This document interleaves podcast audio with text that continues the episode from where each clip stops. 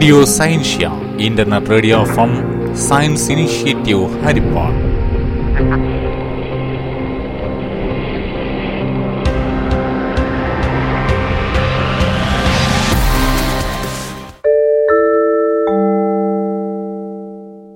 എല്ലാ ശ്രോതാക്കൾക്കും റേഡിയോ സയൻഷ്യയിലേക്ക് സ്വാഗതം.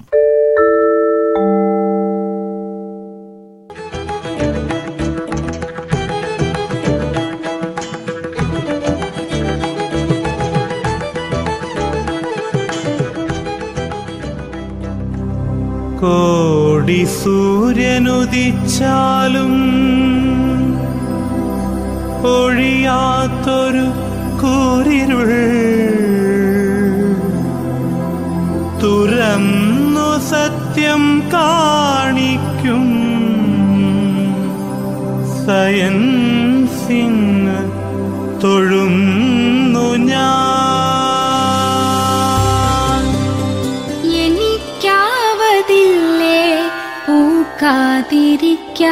എനിക്കാവതില്ലേ? കണിക്കും എല്ലാ മാന്യ ശ്രോതാക്കൾക്കും റേഡിയോ സയൻഷിയുടെ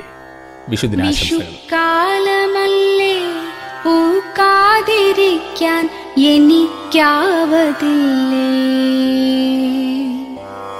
വിഷുക്കാലമെത്തിക്കഴിഞ്ഞാൽ ഉറക്കത്തിൽ ഞാൻ ഞെട്ടി ഞെട്ടിത്തരിക്കും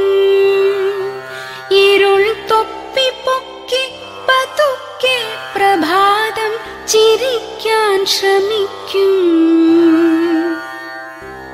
പുലർച്ച കുളിർ കാറ്റു വീശിപ്പറക്കും. വിയൽ പക്ഷി ശ്രദ്ധിച്ചു നോക്കും. ഞരമ്പിന്റെ ഉള്ളിൽ തിരക്കാണലുക്കിട്ടമേനിപ്പുളപ്പിന്നു പൂവൊക്കെ എത്തിച്ചൊരുക്കി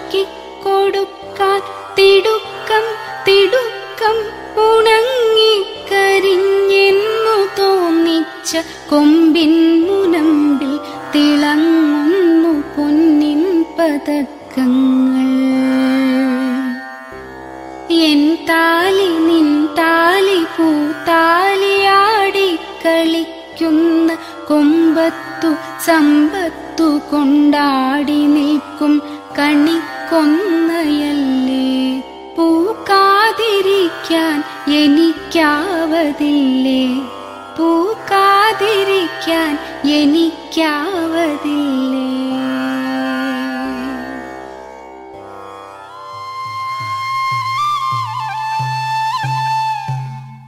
വിഷു മലയാളിയുടെ കാർഷികോത്സവം. അവതരിപ്പിക്കുന്നത് ശ്രീമതി സിന്ധു ബാലരാമൻ.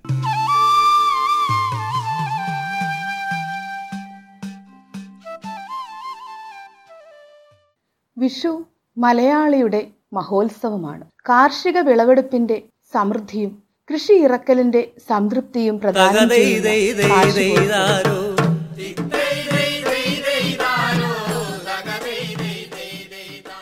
മീനച്ചൂടിൽ വരണ്ടുണങ്ങിക്കിടക്കുന്ന ഭൂമിയിൽ ആശ്വാസത്തിന്റെ കുളിരുമായി വേനൽമഴ എത്തുന്നതോടെ കർഷകർ വിളവിറക്കലിന് തയ്യാറെടുക്കുന്നു.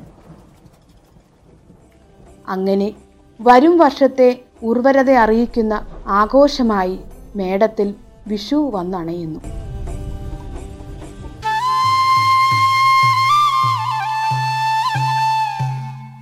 വിഷു ആഘോഷത്തിന് ആര്യ ദ്രാവിഡ കാലഘട്ടത്തോളം പഴക്കമുണ്ട്. വിഷു എന്നാൽ തുല്യമായത് എന്നാണ് അർത്ഥം രാത്രിയും പകലും തുല്യമായ ദിനം.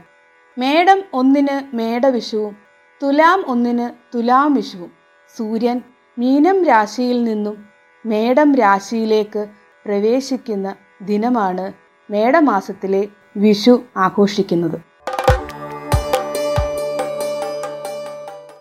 ഭൂമിശാസ്ത്രപരവും ജ്യോതിശാസ്ത്രപരമായ പ്രസക്തിയുള്ള വിഷുദിനത്തിൽ സൂര്യൻ ഭൂമധ്യരേഖയുടെ നേരെ മുകളിലാണെന്ന് വിശ്വസിക്കുന്നു. ഒരു വർഷത്തിൽ രണ്ട് ഘട്ടങ്ങളുണ്ട്. ദക്ഷിണായനവും ഉത്തരായനവും. പാശ്ചാത്യർ ഈ കാലഘട്ടത്തെ ഇക്വിനോസ് എന്ന് വിളിക്കുന്നു.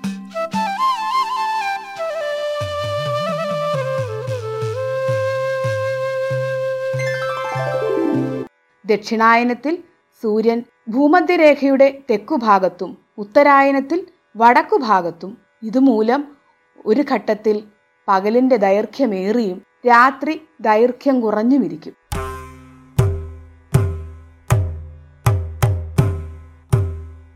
അടുത്ത ഘട്ടത്തിൽ നേരെ തിരിച്ചും സംഭവിക്കും. വിഷുദിനത്തിൽ മനുഷ്യരും മറ്റു ജീവിവർഗങ്ങളും ആഹ്ലാദകരമായ മനോനില കൈവരിക്കുമത്രേ. ചിന്തകളും പോസിറ്റീവായിരിക്കും. കേരളത്തിൽ ആര്യ ഹൈന്ദവരുടെ വരവിനും വളരെക്കാലം മുൻപ് തന്നെ വിഷു ഉണ്ടെന്നാണ് ചരിത്രം.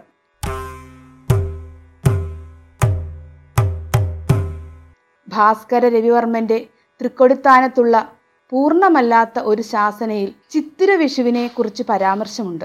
മലബാർ മാനുവലിൽ വില്യം ലോഗൻ വിഷുവിനെക്കുറിച്ച് ഇങ്ങനെ പറയുന്നു. ഗണിതശാസ്ത്രപരമായി വിഷു നവവർഷ ദിനമാണ് അന്ന് സൂര്യൻ നേരെ കിഴക്കുതിക്കുന്ന ദിവസമാണെന്ന് വെച്ചിരിക്കുന്നു. ഐശ്വര്യത്തിന്റെ സന്ദേശമാണ് വിഷു. കേരളത്തിൽ ഇത് നവവത്സരാരംഭമാണ്. വിഷുക്കണി സമൃദ്ധിയെ സൂചിപ്പിക്കുന്നു. വിഷുപ്പുലരിയിൽ കാണുന്ന മംഗളകരമായ കാഴ്ചയാണ് വിഷുക്കണി. വിഷുക്കണി ഒരുക്കുന്നത് കണിക്കൊന്ന പൂവ് ഫലവർഗങ്ങൾ കാർഷിക വിളകൾ നാളികേരം ധാന്യങ്ങൾ വാൽക്കണ്ണാടി ഗ്രന്ഥം കോടിമുണ്ട് സ്വർണാഭരണങ്ങൾ നാണയങ്ങൾ തുടങ്ങിയവ കത്തിച്ച നിലവിളക്കിന്റെ പശ്ചാത്തലത്തിൽ ഇഷ്ടദേവന് മുൻപിലാണ്. വിഷുക്കൈനീട്ടം കുട്ടിക്കാലത്ത് വിഷുക്കൈനീട്ടം വാങ്ങാത്തവരും മുതിർന്നു കഴിഞ്ഞ് വിഷുക്കൈനീട്ടം നല്ല നൽകാത്തവരും കേരളത്തിൽ അധികം ഉണ്ടാവാനിടയില്ല. വിഷു ദിവസം കണി കണ്ടുവരുമ്പോൾ ഗ്രഹനാഥൻ നൽകുന്ന നാണയ രൂപത്തിലുള്ള സമ്മാനമാണ് വിഷുക്കൈനീട്ടം നിങ്ങൾ ഇതുവരെ കേട്ടത് വിഷു മലയാളിയുടെ കാർഷികോത്സവം. ശ്രീമതി സിന്ധു ബാലരാമൻ അവതരിപ്പിച്ച പ്രത്യേക പരിപാടി.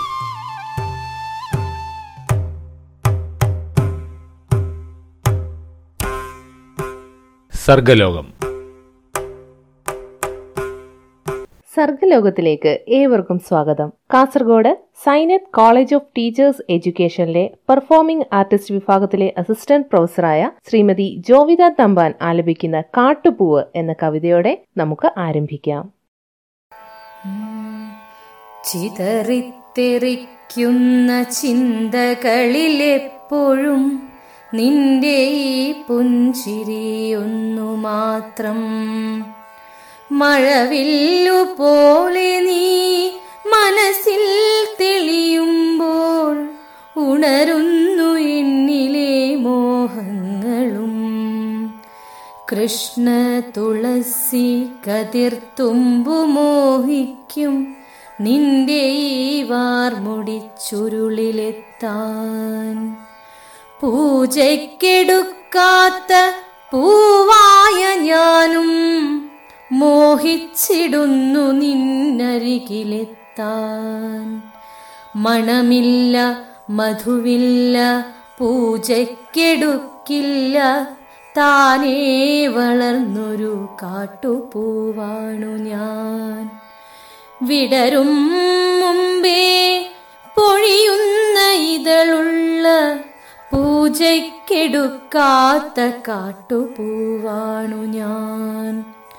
ഇഷ്ടമാണിന്നൊന്നു ചൊല്ലുവാൻ വേണ്ടി നിത്യവും നിൻ മുമ്പിലെത്തിടുമ്പോൾ. നിന്റെ കൊലൂസിന്റെ നാദങ്ങളിൽ ഞാൻ താനേ മറന്നൊന്നു നിന്നിടുന്നു. ഒന്നും പറയാതെ അറിയാതെ പോയിടുന്നു. ഇഷ്ടമല്ലെന്നൊരു വാക്കു നീ ചൊല്ലിയാൽ വ്യർത്ഥമായി പോകുമെൻ ജീവിതം.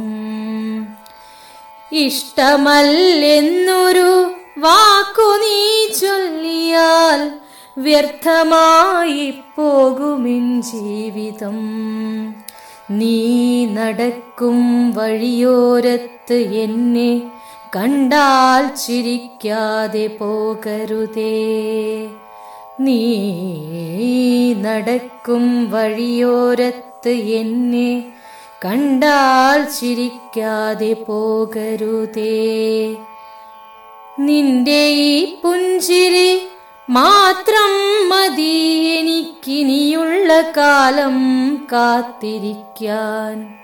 നിന്റെ ഈ പുഞ്ചിരി മാത്രം മതി എനിക്കിനിയുള്ള കാലം കാത്തിരിക്കാൻ.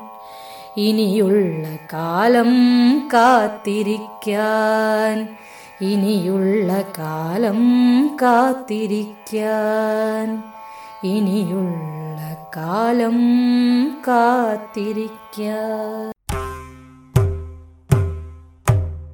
വിഷുവിനെ കുറിച്ചുള്ള ഒരു കവിതയാണ് ഇനി എഴുതിയത് വിയപുരം ഗവൺമെന്റ് ഹയർ സെക്കൻഡറി സ്കൂളിലെ അധ്യാപികയായ വിമല സോമൻ. ആലപിക്കുന്നത് കുമാരി ആര്യ ബിരാജ്.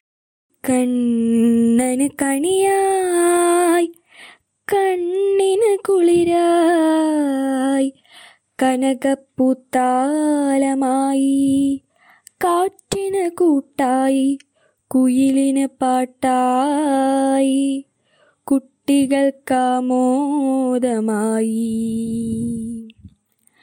കതിരോന്റെ കിരണങ്ങൾ പൊന്നാടയണിച്ചൊരുക്കിയ കൊന്നപ്പൂക്കൾ. മഞ്ഞപ്പട്ടാമ്പര ധാരികളായി മേടപ്പുലരിയിൽ മേദിനിയുടെ മേനി അഴകിന് മാറ്റുരയ്ക്കുന്ന വിഷുക്കാലമെത്തി.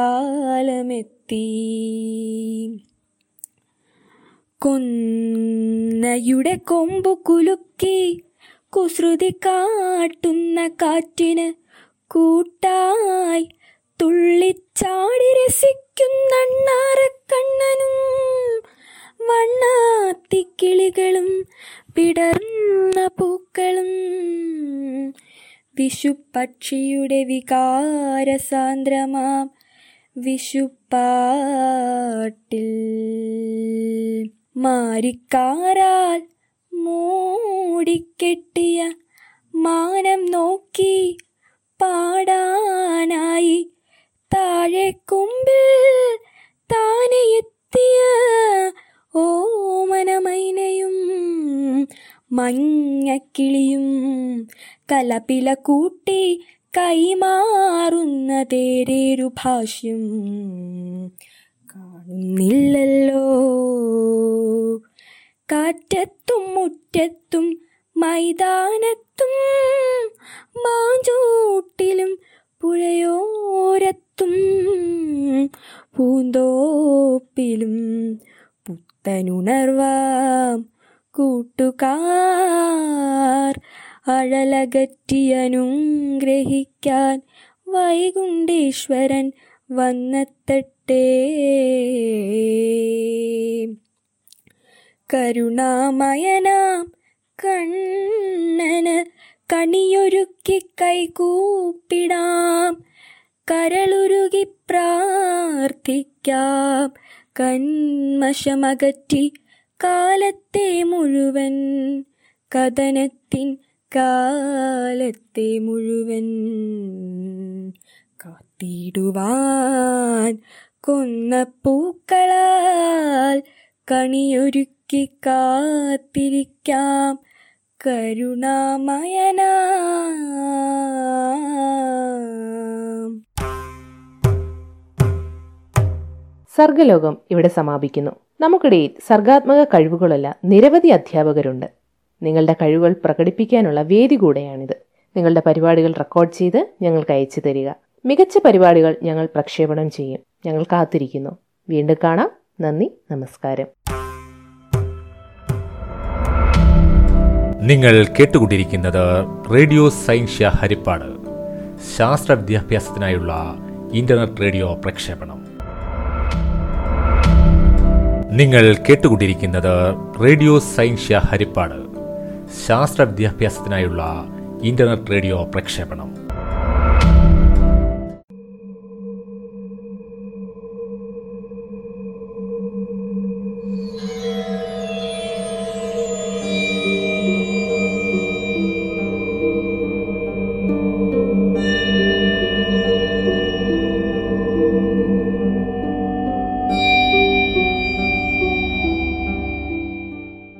ബഹിരാകാശത്തെ കിളിവാതിൽ ബഹിരാകാശത്തെ പരിചയപ്പെടുത്തുന്ന പ്രത്യേക പരിപാടി.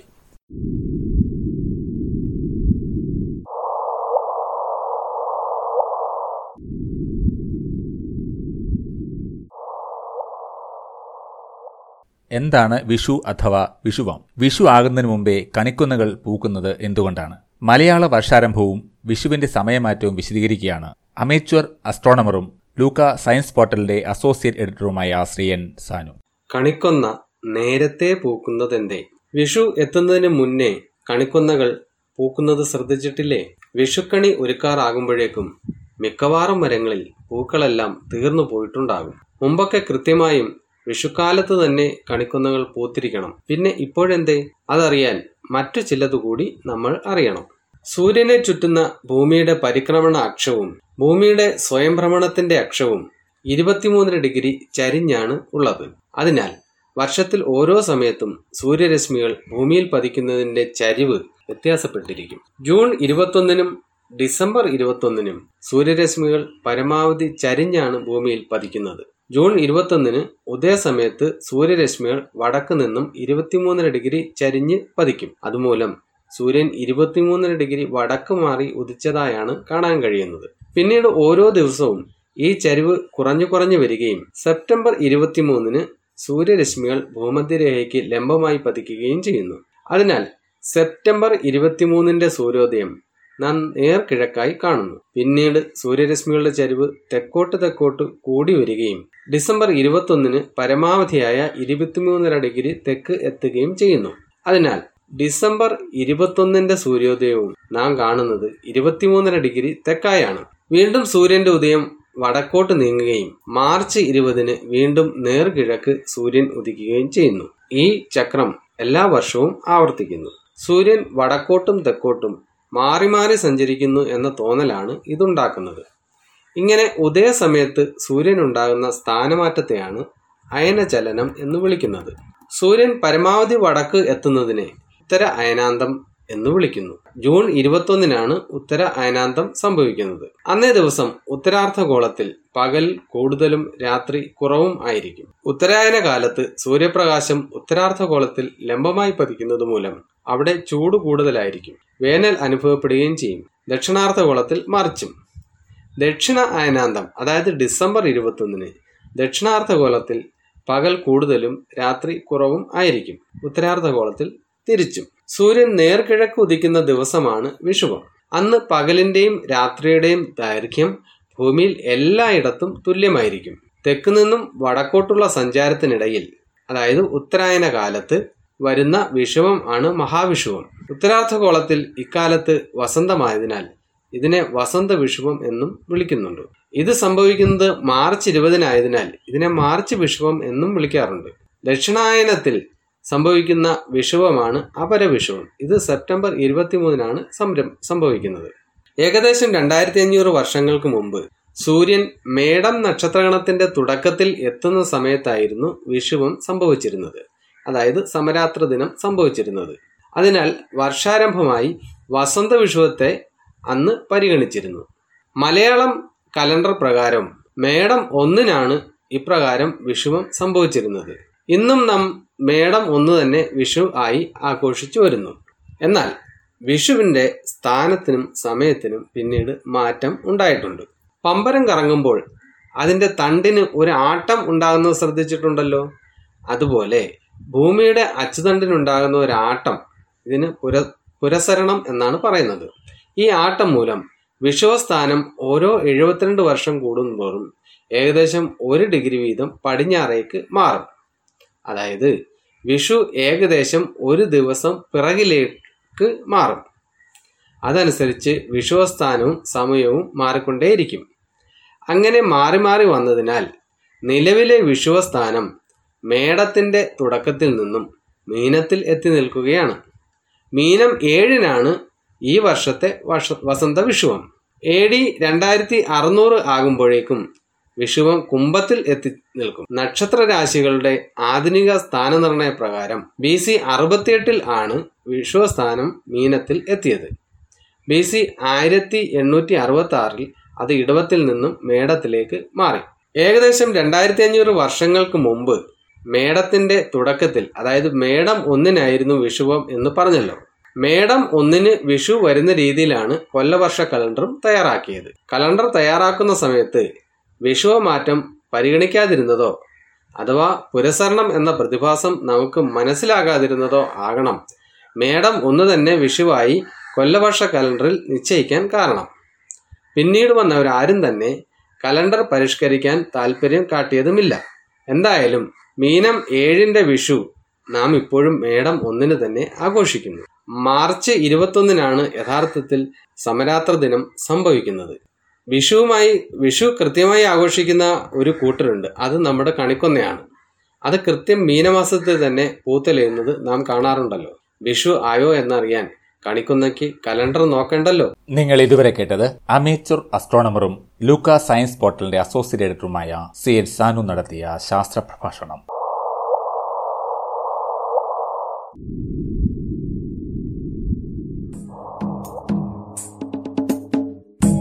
നാട്ടരങ്ങ്.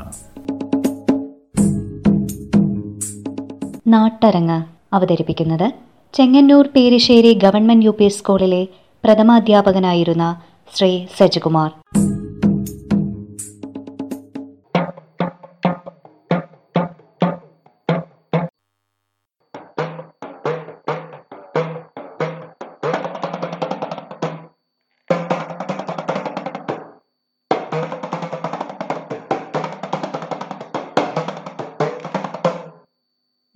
നാട്ടിലെ ഭാഷയുടെയും സാഹിത്യത്തിന്റെയും പ്രകൃത്യാലുള്ള ശുദ്ധിയും കാവ്യഭംഗിയും പ്രസരിക്കുന്ന തനത് സംഗീത രൂപങ്ങളാണ് നമ്മളുടെ നാട്ടൻ നാടൻ പാട്ടുകൾ.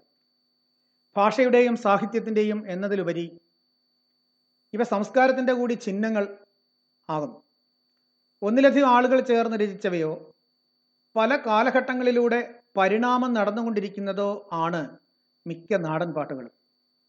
ഉപരിവർഗത്തിന്റെ കർശനമായ വ്യാകരണ സംഹിതകളിലും ഛന്ദശാസ്ത്ര നിയമങ്ങളിലും ഒതുങ്ങിക്കിടക്കാതെ മിക്കവാറും സർവതന്ത്ര സ്വതന്ത്രമായി രൂപപ്പെട്ടു വന്ന ഇത്തരം പാട്ട് സംസ്കാരം ജനസാമാന്യത്തിന്റെ നിത്യവൃത്തിയും പ്രകൃതിയുമായി നിലനിന്നിരുന്ന ഗാഠമായ ബന്ധത്തെയാണ് ചൂണ്ടിക്കാണിക്കുന്നത്.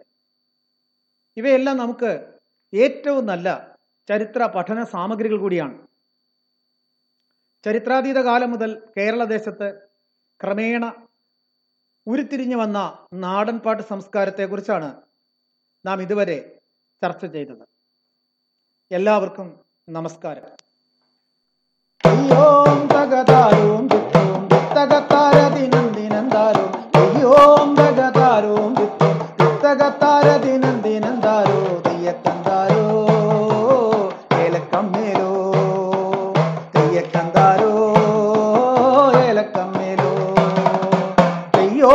തെയ്യോം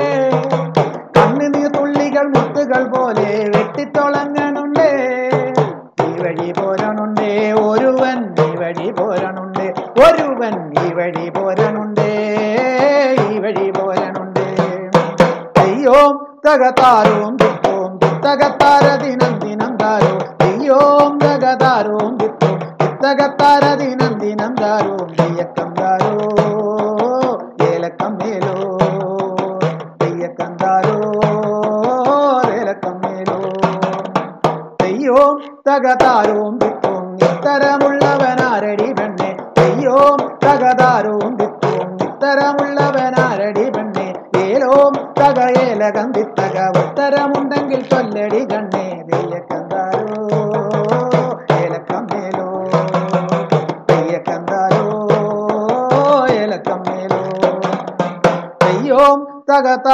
തിത്തോം തിത്തകത്താരതിനും ദിനം താരോ തകതാരോം തിത്തോം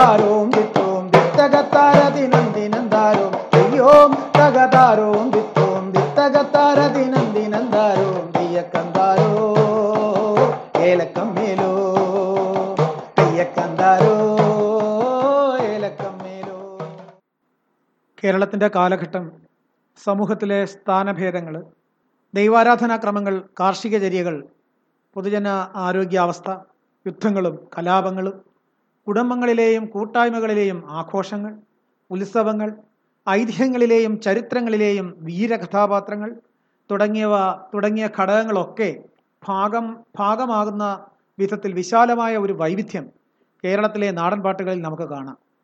ചിലതിന് ചരിത്രാതീത കാലത്ത് നിലനിന്നിരുന്ന പ്രാക് സമൂഹങ്ങളുടെ പഴക്കം അവകാശപ്പെടാമെങ്കിൽ മറ്റ് ചിലവ നമ്മുടെ വർത്തമാന കേരളത്തിലെ ഏറ്റവും പുതിയ ശൈലികളിൽ ഉരുത്തിരിഞ്ഞവയാണ്. ഉറക്കുപാട്ടുകളും കൃഷിപ്പാട്ടുകളും മുതൽ ഓണപ്പാട്ടുകളും പടപ്പാട്ടുകളും വരെ മലയാളത്തിന്റെ നാടൻ പാട്ടുശേഖരങ്ങളിൽ പെടുന്നു. വളരെ അശ്രദ്ധമായി പാടിത്തകർക്കാവുന്ന കുഞ്ഞു ശീലുകൾ മുതൽ ശ്രദ്ധയോടെ കൃത്യമായി മണിക്കൂറുകൾ വരെ ദീർഘമായി ഉരിക്കഴിക്കേണ്ടുന്ന അനുഷ്ഠാന ഗീതികൾ വരെ ഉൾക്കൊള്ളുന്ന ഈ ശൃംഖലയുടെ ഒരു ഭാഗഭാഗാക്കാൻ കഴിഞ്ഞതിൽ എനിക്ക് വളരെയധികം സന്തോഷം. എല്ലാവർക്കും വിഷു ആശംസകൾ നേർന്നുകൊണ്ട് ഞാൻ നിർത്തട്ടെ. നാട്ടരങ്ങ് ഇവിടെ സമാപിക്കുന്നു. അവതരിപ്പിച്ചത് Chengannur Perissery government U P സ്കൂളിലെ പ്രഥമ അധ്യാപകനായിരുന്ന ശ്രീ സജികുമാർ സർ.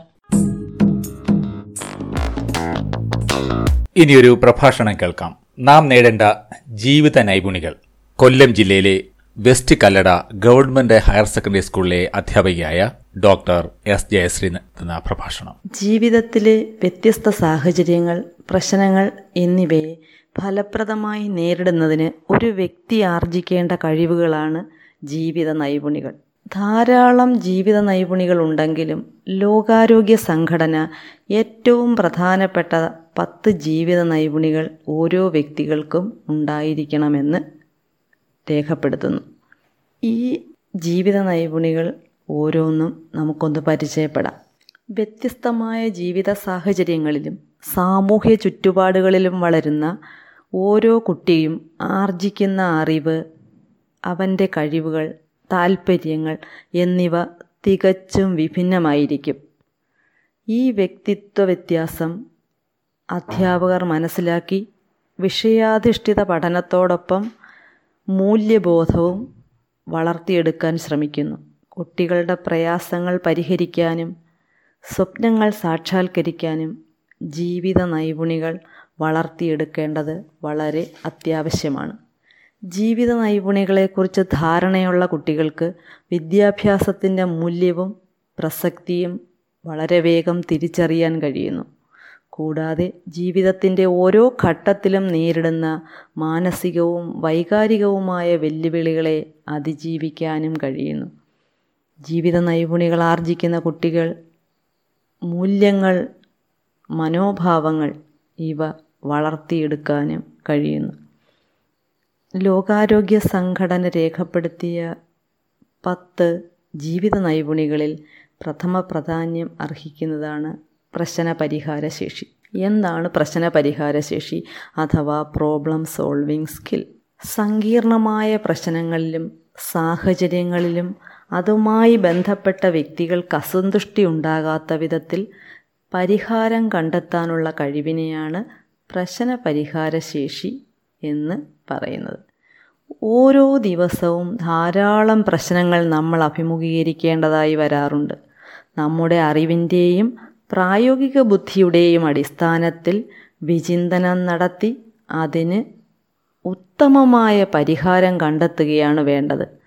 പ്രശ്ന പരിഹാരശേഷിയുള്ള ഒരാൾ ഓരോ പ്രശ്നത്തെയും ഓരോ അവസരങ്ങളായിട്ടാണ് കരുതുക. ഓരോ പ്രശ്നവും പരിഹരിക്കുമ്പോൾ കിട്ടുന്ന സന്തോഷവും സംതൃപ്തിയും ജീവിതത്തെ മെച്ചപ്പെടുത്തിക്കൊണ്ടേയിരിക്കും. എന്നാൽ കാര്യബോധമില്ലാത്ത ഒരാൾ ഒരു പ്രശ്നത്തെ വൈകാരികമായി സമീപിക്കുന്നു. അതേസമയം പ്രായോഗിക ബുദ്ധിയുള്ള ഒരാൾ അതിനെ യുക്തിപൂർവം പരിഹരിക്കുന്നു. ജീവിത സാഹചര്യങ്ങൾ വ്യത്യസ്തമായതുകൊണ്ട് തന്നെ സമാന സ്വഭാവമുള്ള പ്രശ്നങ്ങളെയെല്ലാം ഒരേ രീതിയിൽ തന്നെ പരിഹരിക്കാൻ കഴിയണമെന്നില്ല.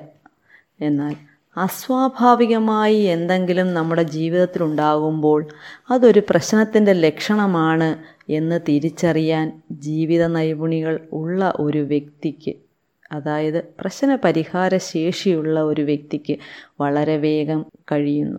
ഏറ്റവും സ്വീകാര്യമായ ആ പ്രശ്നത്തിലുൾപ്പെട്ട എല്ലാ വ്യക്തികൾക്കും സ്വീകാര്യമായ ഒരു തീരുമാനത്തിൽ എത്താൻ കഴിയുമ്പോൾ മാത്രമേ ആ പ്രശ്നം പരിഹരിക്കാൻ കഴിയുകയുള്ളൂ. ഇത്തരത്തിൽ നിത്യജീവിതത്തിൽ നമ്മുടെ ഓരോരുത്തരുടെയും മുന്നിലെത്തുന്ന പ്രശ്നങ്ങൾക്ക് ഏറ്റവും യുക്തമായ പരിഹാരം കണ്ടെത്തുക എന്നത് സവിശേഷമായ ഒരു കഴിവാണ്. ഈ കഴിവിനെ നമുക്ക് പ്രശ്ന പരിഹാര ശേഷി അഥവാ പ്രോബ്ലം സോൾവിംഗ് സ്കിൽ എന്ന് നമുക്ക് വിളിക്കാം.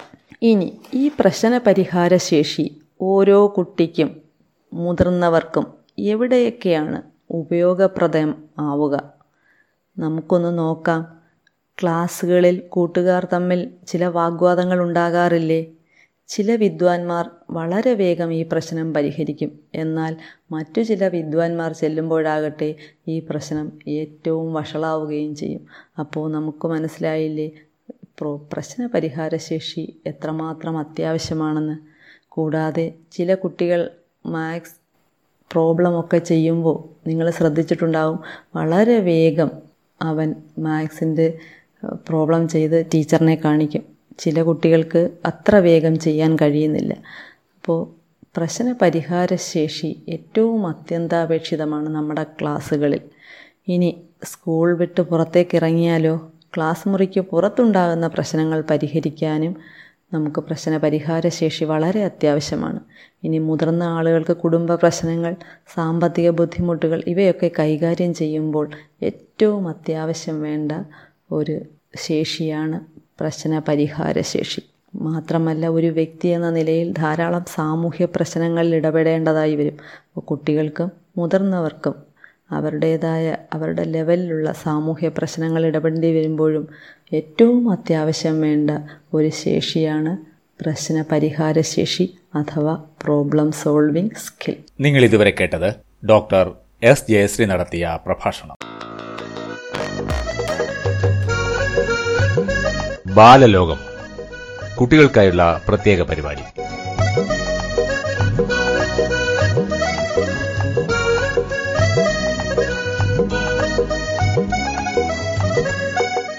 എല്ലാ കൊച്ചു കൂട്ടുകാർക്കും ബാലലോകത്തിലേക്ക് സ്വാഗതം. കൂട്ടുകാർക്ക് എല്ലാവർക്കും ബാലലോകത്തിന്റെ വിഷുവാശംസകൾ. വിഷുവുമായി ബന്ധപ്പെട്ട രണ്ട് ഐതിഹ്യങ്ങളുമായി നമുക്കിന്ന് ബാലലോകം ആരംഭിക്കാം. Anari B V L P എസിലെ മഞ്ജു ടീച്ചറാണ് ഇന്ന് ഐതിഹ്യങ്ങൾ പരിചയപ്പെടുത്തുന്നത്. വിഷുവുമായി ബന്ധപ്പെട്ട രണ്ട് ഐതിഹ്യ കഥകൾ പരിചയപ്പെട്ടാലോ? രാവണനുമായി ബന്ധപ്പെട്ടതാണ് ആദ്യത്തെ കഥ. ധ്യാനത്തിൽ മുഴുകിയിരുന്ന രാവണന്റെ കണ്ണിലേക്ക് സൂര്യപ്രകാശം അരിച്ചു കടന്നുവെന്നും തന്റെ ഏകാഗ്രത നഷ്ടപ്പെട്ടതിൽ കോപം മൂത്ത രാവണൻ സൂര്യനെ വിളിച്ചു വരുത്തി അതിന്റെ ഉദയാസ്തമയ കേന്ദ്രങ്ങൾ മാറ്റുകയും ചെയ്തത്രേ. അമരനായി വാണ രാവണനെ ഭയന്ന് സൂര്യൻ നേരെ ചൊവ്വെ ഉദിക്കാതായി. ഒടുവിൽ ശ്രീരാമൻ രാവണനെ വധിച്ച ശേഷമാണ് സൂര്യന് സമാധാനമായത്. രാവണനെ വധിച്ച് സൂര്യന്റെ പൂർവകാല പ്രൗഢി വീണ്ടെടുത്ത ആഹ്ലാദം രേഖപ്പെടുത്തുവാനാണത്രേ വിഷു ആഘോഷം തുടങ്ങിയത്. അടുത്ത കഥ ശ്രീകൃഷ്ണനുമായി ബന്ധപ്പെട്ടതാണ്. ഹിരണ്യാക്ഷൻ എന്ന അസുരന്റെയും ഭൂമിദേവിയുടെയും പുത്രനായിരുന്നു നരകാസുരൻ. മഹാവിഷ്ണുവിനല്ലാതെ മറ്റാർക്കും വധിക്കാൻ സാധിക്കില്ല എന്ന വരം കിട്ടിയതു കാരണം അഹങ്കാരിയായി തീർന്ന അവൻ സകല ദേവന്മാരെയും ഭീഷണിപ്പെടുത്തിക്കൊണ്ട് അസുര ചക്രവർത്തിയായി വാണു. ഒരുപാട് ദുഷ്ടത്തരങ്ങൾ ചെയ്തു കൂട്ടിയ നരകൻ പതിനാറായിരത്തി ഒരുന്നൂറ് സ്ത്രീകളെ തടവിൽ പ്രാർപ്പിച്ചു പ്രാഗ് ജ്യോതിഷം എന്ന തന്റെ തലസ്ഥാന നഗരിയിൽ വമ്പൻ കാവലാണ് നരകാസുരൻ ഏർപ്പാടാക്കിയിരുന്നത്. ഒരിക്കൽ ദേവലോകത്തെത്തിയ അവർ ദേവമാതാവായ അതിഥിയുടെ കുണ്ടലങ്ങളും ഇന്ദ്രന്റെ വെൺകൊറ്റക്കുടയും തട്ടിയെടുത്തു. ദുഃഖിതനായ ഇന്ദ്രൻ ദ്വാരകയിൽ ചെന്ന് ശ്രീകൃഷ്ണനോട് സങ്കടം പറഞ്ഞു. ശ്രീകൃഷ്ണൻ ഭാര്യ സത്യഭാമയോടൊപ്പം ഗരുഡന്റെ പുറത്തേറി പ്രാഗ് ജ്യോതിഷത്തിലെത്തി നരകാസുരന്റെ സുരക്ഷാ സംവിധാനങ്ങളൊക്കെ നിരീക്ഷിച്ചു. അതിനുശേഷം യുദ്ധത്തിനിറങ്ങിയ കൃഷ്ണൻ നരകാസുരനെ വധിച്ചു. വിഷു ദിവസമാണ് നരകാസുരവധം നടന്നത് എന്നൊരു വിശ്വാസവുമുണ്ട്. ബ്രഹ്മാനന്ദവിലാസം എൽ പി സ്കൂൾ ആനാരിയിലെ നിധിൻ എന്ന കൊച്ചു കൂട്ടുകാരൻ കൊറോണയെക്കുറിച്ചുള്ള തന്റെ അനുഭവങ്ങൾ കൂട്ടുകാരുമായി പങ്കുവയ്ക്കുകയാണ്. നമുക്കൊന്ന് കേട്ടാലോ? കൊറോണ എന്റെ അനുഭവ വിവരണം എല്ലാവരും ഈ അവധി നാളിൽ എന്തൊടുക്കുകയാണ്? കളിയും ചിരിയും തൊടികളിൽ കറങ്ങി നടക്കലും ഉത്സവ കാഴ്ചകളുമായി കഴിയേണ്ട അവധിക്കാലം. മഹാമാരിയെ പ്രതിരോധിക്കാനുള്ള പ്രവർത്തനങ്ങളിൽ അടച്ചിടപ്പെട്ടതിൽ കൂട്ടുകാർക്ക് വിഷമമുണ്ടോ? എനിക്ക് ലേശം വിഷമമുണ്ട്. പക്ഷേ അത് നമുക്ക് വേണ്ടിയാണെന്നുള്ളത് കൊണ്ട് ആ വിഷമം ഞാൻ മറന്നു. അവധിക്കാലത്ത് ആശങ്ക മാറ്റിവെച്ച് മഹാദുരന്തത്തെ ജാഗ്രതയോടെ നമുക്ക് നേരിടാം. ഒന്നായ പ്രവർത്തനത്തിലൂടെ മുന്നേറിയാൽ ഒരു വൈറസ് നമ്മുടെ സമൂഹത്തെ നശിപ്പിക്കുകയില്ല എന്ന പ്രതിജ്ഞ നമുക്കെടുക്കാം. വീട്ടിലിരുന്ന് കഥകളും കവിതകളും വായിക്കുകയും കേൾക്കുകയും ചിത്രങ്ങൾ വരച്ച് നിറങ്ങൾ കൊടുത്തും ചെടികൾ നട്ടും നമുക്ക് സന്തോഷിക്കാം. എന്റെ വീട്ടിലെ മറ്റൊരു തമാശ കൂട്ടുകാർക്ക് കേൾക്കണം. വീട്ടിൽ വാങ്ങിവെച്ച ഹാൻഡ് വാഷ് ഞാൻ നിരന്തരം ഉപയോഗിച്ച് തീർത്തെന്ന് പറഞ്ഞ് എല്ലാവരും എന്നെ വഴക്ക് പറഞ്ഞു. കൊറോണ വൈറസിനെ പ്രതിരോധിക്കാനാണെന്ന് പറഞ്ഞപ്പോൾ എല്ലാവരും സമ്മതിച്ചു. ഈ സമയം നമ്മൾ ഒത്തൊരുമിച്ച് മുന്നേറിയാൽ ആർക്കും നമ്മളെ തകർക്കാൻ കഴിയില്ല. വീടിനകത്ത് അടയ്ക്കപ്പെട്ടു എന്നല്ല മറിച്ച് എല്ലാവരോടും ഒന്നിച്ച് സ്നേഹം പങ്കിട്ട് കളി തമാശകൾ പറഞ്ഞ് അമ്മയോടും അച്ഛനോടും മുത്തശ്ശനോടും മുത്തശ്ശിയോടും കുറുമ്പ് കാട്ടി ഈ അവധിക്കാലം മുൻപുള്ളതിനേക്കാൾ നമുക്ക് അവസ്മരണീയമാക്കാം. എന്താ? അത് ഇനി ഒരു നാടൻ പാട്ട് കേൾക്കാം. Kidangannur S V government vocational higher secondary സ്കൂളിലെ എട്ടാം ക്ലാസ്സിൽ പഠിക്കുന്ന കൂട്ടുകാരിയായ ഹിമ കൃഷ്ണൻ അവതരിപ്പിക്കുന്ന ഒരു നാടൻ പാട്ട് നമുക്കിനി കേൾക്കാം.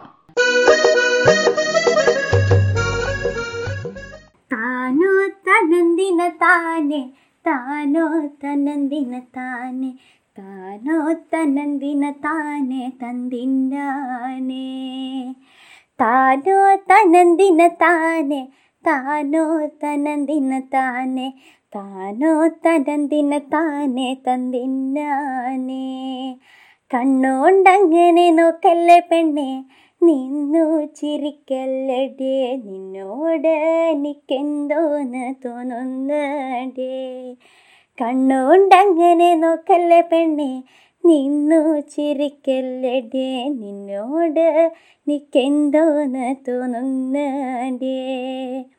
താനോ തനന്തിന താനെ താനോ തനന്തിന താനെ താനോ തനന്തിന താനെ തന്തിന്നാനേ മുട്ടോള മുടിയുള്ള പെണ്ണെ മുല്ലപ്പു നിറമുള്ള പെണ്ണെ നിന്നോട് എനിക്കെന്തോന്ന് തോന്നുന്നടേ മുട്ടോളം മുടിയുള്ള പെണ്ണെ മുല്ലപ്പു നിറമുള്ള പെണ്ണെ നിന്നോട് എനിക്കെന്തോന്ന് തോന്നുന്നടേ താനോ തനന്തിന താനെ താനോ തനന്തിന താനെ താനോ തനന്തിന താനെ തന്തിന്നാനെ കൈവീട് കരിവള വീട്. വഴിവക്കിന്ന് മരടക്കല്ല നിന്നോട് കളിക്കുമ്പോ നീ നോക്കിക്കോണേ. കൈവീട് കരിവള വീട്. വഴിവക്കിന്ന് മരടക്കല്ല എന്നോട് കളിക്കുമ്പോ നീ നോക്കിക്കോണേ. താനോ തനന്തിന താനെ താനോ തനന്തിന താനെ താനോ തനന്തിന താനെ തന്തിന്നാനേ എനിക്കഞ്ച് ആങ്ങളമാര് കരിവിട്ടി കരിവീരന്മാര് എന്നോട് കളിക്കുമ്പോ നീ നോക്കിക്കോണേ. എനിക്കഞ്ച് ആങ്ങളമാര് കരിവിട്ടി കരിവീരന്മാര് എന്നോട് കളിക്കുമ്പോ നീ നോക്കിക്കോണേ. താനോ തനന്തിന താനെ താനോ തനന്തിന താനെ താനോ തനന്തിന താനെ തന്തിന്നാനേ. നാവാട്ടം വേണ്ടന്റെ പെണ്ണെ കളിയഞ്ചും കളിച്ചവനാണ് നിന്നെയും കൊണ്ടേ ഞാനും പോകുകയുള്ളൂ. നാവാട്ടം വേണ്ടെന്നെ പെണ്ണെ കളിയഞ്ചും കളിച്ചവനാണ് നിന്നെയും കൊണ്ടേ ഞാനും പോകുകയുള്ളൂ. താനോ തനന്തിന താനെ താനോ തനന്തിന താനെ താനോ തനന്തിന താനെ തന്തിന്നാനേ. കണ്ണുകൊണ്ടങ്ങനെ നോക്കല്ലേ പെണ്ണെ നിന്നു ചിരിക്കല്ലടിയേ നിന്നോട് എനിക്കെന്തോന്ന് തോന്നുന്നടേ. കണ്ണുകൊണ്ടങ്ങനെ നോക്കല്ലേ പെണ്ണെ നിന്നു ചിരിക്കല്ലടേ നിന്നോട് എനിക്കെന്തോ തോന്നുന്നടേ. നിന്നോട് എനിക്കെന്തോന്ന് തോന്നുന്നടേ. നിന്നോട് എനിക്കെന്തോന്ന് തോന്നുന്നടേ. Cherthala Kalavoor P J U P സ്കൂളിലെ കൂട്ടുകാരനായ ദേവനാരായണൻ അവതരിപ്പിക്കുന്ന ഒരു ഗാനം കേൾക്കാം. ഒന്നിനി ശ്രുതി താഴ്ത്തി പാടുക പൂങ്കുയിലേ. എന്നോ മലുറക്കമായി ഉണർത്തരുതേ. എന്നോ മലുറക്കമായി ഉണർത്തരുതേ. ഒന്നിനി തിരിതാഴ്ത്തു ശാരദ നീലാവേ ഈ കണ്ണിലെ കിനാവുകൾ കെടുത്തരുതേ. കണ്ണിലെ കിനാവുകൾ കെടുത്തരുതേ. ഉച്ചത്തിൽ മിടിക്കൊല്ലേ നീ എന്റെ ഹൃദന്തമേ സ്വച്ഛ ശാന്തമെന്നോമൽ മയങ്ങിടുമ്പോൾ. ഉച്ചത്തിൽ മിടിക്കല്ലേ നീ എന്റെ ഹൃദന്തമേ സ്വച്ഛ ശാന്തമെന്നോമൽ മയങ്ങിടുമ്പോൾ. എത്രയോ ദൂരമെന്നോടൊപ്പം നടന്ന പദപത്മങ്ങൾ തരളമാം. ഇളവേൽക്കുമ്പോൾ താരാട്ടിനനുയാത്ര നിദ്ര തൻ പടി വരെ താമര മലർമിഴി അടയും വരെ.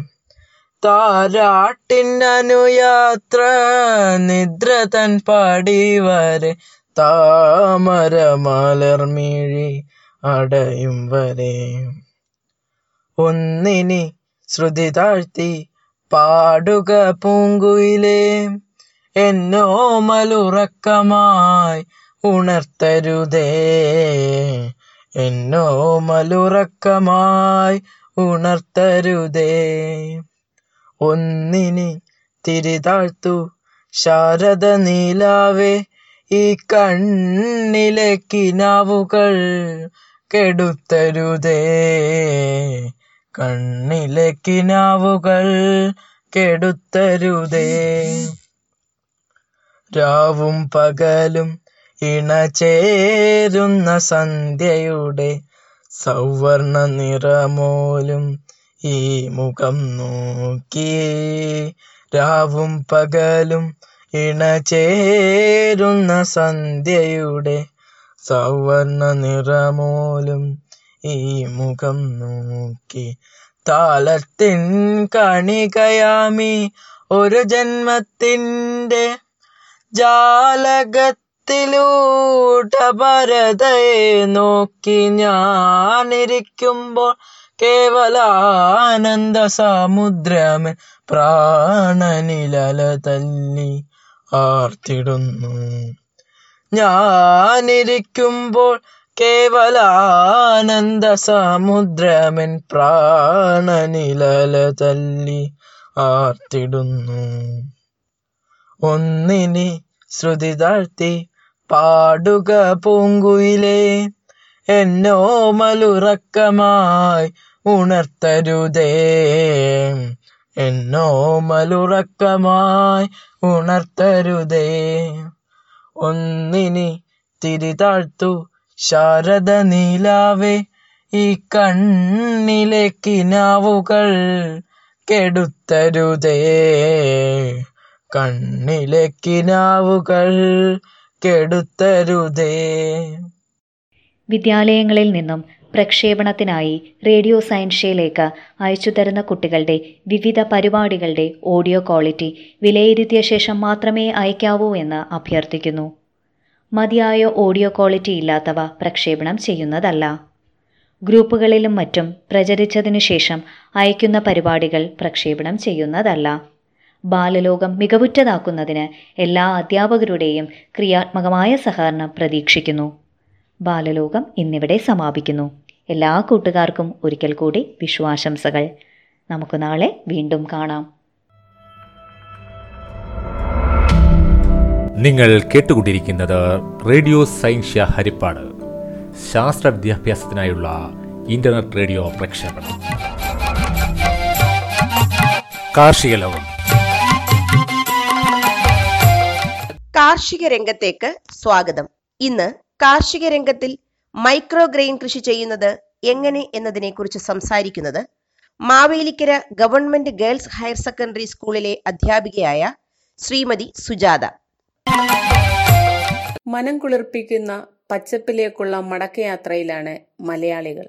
ഇതര സംസ്ഥാനങ്ങളിൽ നിന്നെത്തുന്ന വിഷം നിറഞ്ഞ പച്ചക്കറികൾക്ക് വിട പറഞ്ഞ് കാർഷിക സംസ്കാരത്തിന്റെ സുരക്ഷിതത്വത്തിലേക്ക് നമ്മൾ മടങ്ങുന്നു. അതിന്റെ ഭാഗമായി മട്ടുപ്പാവ് കൃഷിയും അടുക്കളത്തോട്ടവും നഗരങ്ങളിലും ഗ്രാമങ്ങളിലും വ്യാപകമാവുകയാണ്. വളരെ കുറഞ്ഞ സ്ഥലത്ത് കുറഞ്ഞ സമയത്ത് കൃഷി ചെയ്യാൻ കഴിയുന്ന പോഷക സമൃദ്ധമായ മൈക്രോ ഗ്രീനിന്റെ പ്രാധാന്യം കൃഷിരീതി ഇവ നമുക്ക് പരിചയപ്പെടാം. പേര് പോലെ തന്നെ വളരെ ചെറിയ തൈകളാണ് മൈക്രോ ഗ്രീൻ വിത്ത് മുളച്ച് രണ്ടാഴ്ചയ്ക്കുള്ളിൽ വിളവെടുക്കാൻ കഴിയും എന്നത് ഇതിന്റെ പ്രത്യേകതയാണ്. ആഹാരത്തിനായി ഈ തൈച്ചെടികളെ വേര് മുതൽ ഇല വരെ ഉപയോഗിക്കാൻ കഴിയും. വിത്തിന്റെയും വേരിന്റെയും ഇലയുടെയും ഗുണം ചേർന്ന ഇവ മറ്റേത് ഇലക്കറിയേക്കാളും പത്തിരട്ടി ഗുണമുള്ളവയാണ്. നമ്മുടെ ശരീരത്തിന്റെ ശരിയായ പ്രവർത്തനത്തിന് ഓരോ സമയത്തും ലഭിക്കേണ്ട പോഷകങ്ങൾ മിക്കതും ഇതിലൂടെ നമുക്ക് ലഭിക്കും. Vitamin A C E K എന്നിവയും മറ്റ് ന്യൂട്രിയൻസുകളും ധാരാളം അടങ്ങിയിരിക്കുന്നു. മാത്രമല്ല നമ്മുടെ ശരീരത്തിന് ഹാനികരമായ ഓക്സീകരണ പ്രവർത്തനത്തെ വൈകിപ്പിക്കുകയോ തടസ്സപ്പെടുത്തുകയോ ചെയ്യുന്ന ആന്റി ഓക്സിഡന്റുകളുടെ കലവറ കൂടിയാണ് ഈ കുഞ്ഞൻ ചെടികൾ. ആന്റി ഓക്സിഡന്റ് വിഭാഗത്തിൽപ്പെട്ട രാസപദാർത്ഥങ്ങളെ ഉൽപ്പാദിപ്പിക്കാനുള്ള കഴിവ് നമ്മുടെ ശരീരത്തിനില്ല. അതുകൊണ്ട് ആഹാരക്രമത്തിൽ ആന്റി ഓക്സിഡന്റുകൾ അടങ്ങിയ ഭക്ഷണം ഉൾപ്പെടുത്തേണ്ടതിന്റെ ആവശ്യം വളരെ വലുതാണ്. സാധാരണയായി പയറുവർഗങ്ങൾ ധാന്യങ്ങൾ എന്നിവയാണ് മൈക്രോഗ്രീനിനായി ഉപയോഗിക്കുന്നത്. വിത്ത് മുളച്ച് രണ്ടാഴ്ച വരെ വളരാനുള്ള ഊർജം വിത്തിൽ തന്നെ അടങ്ങിയിരിക്കുന്നതിനാൽ വളങ്ങളൊന്നും ചേർക്കാതെ പോഷക സമ്പുഷ്ടമായ മൈക്രോ ഗ്രീൻ നമുക്ക് ലഭിക്കും. ഇനി ഇതിന്റെ കൃഷി കൃഷിരീതി എങ്ങനെയെന്ന് നോക്കാം. വിതയ്ക്കാനായി നാം തെരഞ്ഞെടുത്ത വിത്ത് പത്ത് മുതൽ പന്ത്രണ്ട് മണിക്കൂർ വരെ കുതിർത്ത് വെച്ചതിന് ശേഷം പാകി മുളപ്പിക്കാം. ട്രേയിലോ പാത്രത്തിലോ എടുത്ത ടിഷ്യൂ പേപ്പർ അല്പം നനച്ചതിന് ശേഷം വിത്തുകൾ പാകാം. പാത്രത്തിലോ ചെടിച്ചട്ടിയിലോ എടുത്ത മണ്ണിലും വിത്തുകൾ പാകാം. രാവിലെയും വൈകുന്നേരവും അല്പം നനച്ചു കൊടുക്കണം. പാകിയ വിത്തുകൾ ജനൽപ്പടിയിലോ മട്ടുപ്പാവിലോ അടുക്കളയിലോ വെക്കാം. രണ്ടില വളർച്ചയെത്തിയാൽ ചെടികൾ ഉപയോഗിക്കാം. ഇവ സാലഡുകളായോ കറി വെച്ചോ ഉപയോഗിക്കാൻ കഴിയും. വളർച്ച കൂടുന്നതിനനുസരിച്ച് ചെടിയുടെ പോഷകമൂല്യം കുറയും. അതുകൊണ്ട് പത്ത് മുതൽ പതിനാല് ദിവസത്തിനുള്ളിൽ ചെടികൾ ഉപയോഗിക്കാൻ ശ്രദ്ധിക്കണം. പോഷക സമൃദ്ധമെന്ന് മാത്രമല്ല രുചിയിലും കേമൻ തന്നെയാണ് ഈ കുഞ്ഞൻ ചെടികൾ. ഹൃദയ സംബന്ധമായ അസുഖങ്ങൾക്കും പ്രോസ്റ്റേറ്റ് ക്യാൻസർ പ്രമേഹം തുടങ്ങിയ ഗുരുതരമായ രോഗങ്ങൾക്കും പ്രതിരോധം തീർക്കുന്നതിന് മൈക്രോഗ്രീൻ നമ്മെ സഹായിക്കും. വളരെ കുറഞ്ഞ ചിലവിൽ കുറഞ്ഞ സമയത്തിനുള്ളിൽ കൃഷി ചെയ്യാവുന്നതും മനുഷ്യ ശരീരത്തിന് വളരെയധികം ഗുണകരവുമായ ഈ കുഞ്ഞൻ ചെടികളെ കൂടി ഈ ലോക്ക്ഡൌൺ കാലത്ത് നമ്മുടെ തീൻമേശയിൽ ഉൾപ്പെടുത്താം. നിങ്ങൾ ഇതുവരെ കേട്ടത് Mavelikkara government girls higher secondary സ്കൂളിലെ അധ്യാപികയായ ശ്രീമതി സുജാത നടത്തിയ പ്രഭാഷണം. ചിത്രശലഭം. നേതൃത്വ പാഠവും എല്ലാ മേഖലകളിലും ഇന്ന് അത്യന്താപേക്ഷിതമാണ്. ഇതിനെക്കുറിച്ച് സംസാരിക്കുന്നത് Harippad government boys higher secondary school higher secondary വിഭാഗം അധ്യാപികയും സ്റ്റേറ്റ് സൗഹൃദ resource പേഴ്സണും Kerala higher secondary career guidance and adolescence കൗൺസിലറുമായ Shrimati Asifa Khader. നേതൃത്വ പാഠവം ലീഡർഷിപ്പ് ക്വാളിറ്റീസ് ഇന്നത്തെ കാലത്ത് എല്ലാ മേഖലയിലും നേതൃത്വ പാഠവം ആവശ്യമുണ്ട്. വീട്ടിൽ ഓഫീസിൽ പൊതുസമൂഹത്തിൽ കമ്പനിയിൽ കൂട്ടായ്മകളിൽ എന്ന് വേണ്ട ജീവിതത്തിന്റെ സമസ്ത മേഖലകളിലും ഒരു നല്ല നേതാവിന്റെ ആവശ്യമുണ്ട്. എങ്ങനെ നമുക്ക് നേതൃത്വ ഗുണം വളർത്തിയെടുക്കാം? ഒരു നല്ല നേതാവിന് ഉണ്ടായിരിക്കേണ്ട മികച്ച ഗുണങ്ങൾ ഒരാളിൽ വന്നു ചേരുമ്പോഴാണ് നാം ആ വ്യക്തിയെ മികച്ച നേതാവ് എന്ന് വിശേഷിപ്പിക്കുന്നത്. ഒരു നല്ല സമൂഹത്തിന്റെ രാജ്യത്തിന്റെ സൃഷ്ടിക്ക് നല്ല നേതൃത്വ ഗുണമുള്ള ലീഡർ അഥവാ ഒരു നേതാവ് ആവശ്യമാണ്. ഒരു നേതാവിന് ഉണ്ടായിരിക്കേണ്ട ഗുണങ്ങൾ ഏതൊക്കെയെന്ന് നോക്കാം. ലക്ഷ്യബോധം ഉണ്ടായിരിക്കുക മികച്ച ആശയവിനിമയ ശേഷി പുലർത്തുക പ്രവൃത്തി കേന്ദ്രീകൃതമായ വ്യക്തിത്വം അച്ചടക്കമുണ്ടായിരിക്കുക മൂല്യബോധമുണ്ടായിരിക്കുക സത്യസന്ധനായിരിക്കുക വിശ്വസ്തനായിരിക്കുക മികച്ച സംഘാടകനായിരിക്കുക കൂടെയുള്ളവരെ മോട്ടിവേറ്റ് ചെയ്യുവാനുള്ള പോസിറ്റീവ് മനോഭാവം പുലർത്തുക ക്രിയാത്മക വ്യക്തിത്വം ഉള്ള വ്യക്തിയായി മാറുക അത്യുത്സാഹം പുലർത്തുക കഠിനാധ്വാനം ചെയ്യാനുള്ള മനോഭാവം നല്ലൊരു കേൾവിക്കാരനാകുക തീരുമാനമെടുക്കാനുള്ള കല സ്വായത്തമാക്കുക ധൈര്യമുണ്ടായിരിക്കുക സ്വന്തം കഴിവുകളെക്കുറിച്ചും പരിമിതികളെക്കുറിച്ചും ബോധവാനായിരിക്കുക മാനസിക സംഘർഷങ്ങളും ടെൻഷനും സ്വയം നിയന്ത്രിക്കുവാൻ പഠിക്കുക നന്ദിയുള്ളവനായിരിക്കുക നമ്മുടെ ആഗ്രഹങ്ങളെ നല്ല രീതിയിൽ സർവേശ്വരൻ നടത്തിത്തരുമെന്ന ദൃഢവിശ്വാസമുള്ള വ്യക്തിയായിരിക്കുക സഹഭാവം അഥവാ എമ്പതി വളർത്തുക വ്യക്തിയേതര ബന്ധങ്ങൾ സൂക്ഷിക്കുക. സമർപ്പണ മനോഭാവം പുലർത്തുക. ഈ പറഞ്ഞ ഗുണങ്ങളൊക്കെ ആർജിച്ചെടുക്കാൻ ശ്രമിച്ചാലേ ഒരു നല്ല നേതാവാകാൻ സാധിക്കുകയുള്ളൂ. അതുപോലെ തന്നെ മറ്റുള്ളവരിൽ സ്നേഹവും താല്പര്യവും ഉള്ള വ്യക്തിയാകുക ആവശ്യമുള്ള സന്ദർഭങ്ങളിലെല്ലാം പുഞ്ചിരിക്കുവാൻ ശ്രമിക്കുക. എല്ലാവരോടും അവരുടെ പേര് വിളിച്ച് അഭിസംബോധന ചെയ്ത് സംസാരിക്കുക. മറ്റുള്ളവരുടെ താല്പര്യം കൂടി പരിഗണിച്ച് സംഭാഷണത്തിൽ ഏർപ്പെടുക. സഹപ്രവർത്തകരെ വേണ്ട രീതിയിൽ ബഹുമാനിക്കുക. നല്ല കാര്യങ്ങൾ കണ്ടാൽ സത്യസന്ധമായും ആത്മാർത്ഥമായും അഭിനന്ദിക്കുക. ഒരു വ്യക്തിയെയും കുറിച്ച് അനാവശ്യമായ പരാതിയോ വിമർശനമോ ഉന്നയിക്കാതിരിക്കുക. മറ്റുള്ളവരെ അനുകരിക്കാൻ ശ്രമിക്കരുത്. സോഷ്യൽ റെസ്പോൺസിബിലിറ്റി സാമൂഹിക ഉത്തരവാദിത്വം പാലിക്കുക. സ്വന്തമായ വ്യക്തിത്വം പടുത്തുയർത്തുക. പോസിറ്റീവായ ചിന്തകളും ശക്തമായ മനസ്സും നേടിയെടുക്കുക. നെഗറ്റീവ് ചിന്താഗതികൾ പൂർണമായും ഒഴിവാക്കുക. ആത്മവിശ്വാസം സെൽഫ് കോൺഫിഡൻസ് വളർത്തിയെടുക്കുക. ജീവിതത്തിലെ വെല്ലുവിളികളെയും പ്രതിസന്ധികളെയും അതിജീവിക്കുവാനുള്ള അതിജീവനകല സ്വായത്തമാക്കുക. ലക്ഷ്യം നേടുന്നതിന് ശക്തമായ ആഗ്രഹം അഥവാ ഇച്ഛാശക്തി വളർത്തിയെടുക്കുക. സന്തോഷകരവും അർത്ഥവത്വമായ മാതൃകാപരവുമായ ജീവിതശൈലി വളർത്തിയെടുക്കുക. ഊർജസ്വലതയും ചൈതന്യവും ക്രിയാത്മകതയും നിറഞ്ഞ വ്യക്തിത്വത്തിന് ഉടമയാകുക. ശാരീരികാരോഗ്യവും മാനസികാരോഗ്യവും നിലനിർത്തുക. ആരോഗ്യമുള്ള വ്യക്തിത്വമുള്ള നേതാവായി മാറുക. ഇതിന് പ്രാർത്ഥന യോഗ ശുഭകരമായ ചിന്തകൾ തുറന്ന ആശയവിനിമയം വിനോദം വായന എന്നിവയും നിലനിർത്തുക. നിങ്ങൾ ഇതുവരെ കേട്ടത് Harippad government boys higher secondary സ്കൂളിലെ ഹയർ സെക്കൻഡറി വിഭാഗ അധ്യാപിക ശ്രീമതി ആസിഫ ഖാദർ നടത്തിയ പ്രഭാഷണം.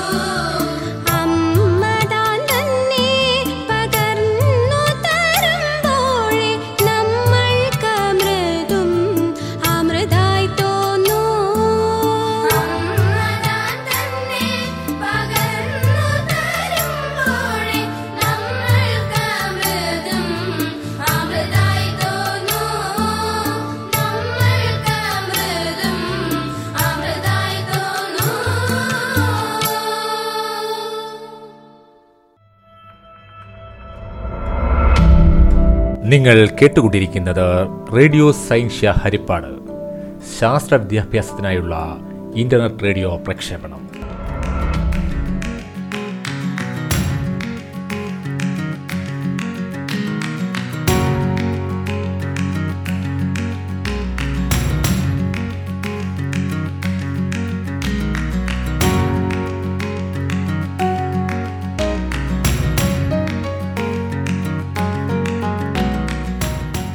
ഇതോടുകൂടി ഇന്നത്തെ പരിപാടികൾ ഇവിടെ അവസാനിക്കുകയാണ് പരിപാടികൾ തയ്യാറാക്കി സഹായിക്കുന്നതിലേക്ക് എല്ലാ അധ്യാപകരുടെയും സഹകരണം പ്രതീക്ഷിക്കുന്നു. നാളെ വീണ്ടും കാണാം. നന്ദി നമസ്കാരം. തുറന്നു സത്യം കാണിക്കും. സയൻ സയൻസിന് തൊഴുന്നു ഞാൻ.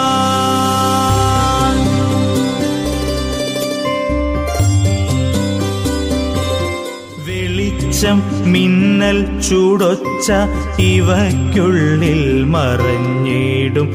അത്ഭുതങ്ങൾ വെളിക്കാക്കും. സയൻസിന്ന് തൊഴുന്നു ഞാൻ. വെളിച്ചം മിന്നൽ ചൂടൊച്ച ഇവയ്ക്കുള്ളിൽ മറഞ്ഞിടും. അത്ഭുതങ്ങൾ വെളിക്കാക്കും. സയൻസിന്ന് തൊഴുന്നു ഞാൻ. ഇരുട്ടുകൊണ്ടു കച്ചോടം നടത്തുന്ന പുരോഹിത. കെടുത്തിട്ടും കെടാതാളും സയൻസിന് തൊഴുന്നു ഞാൻ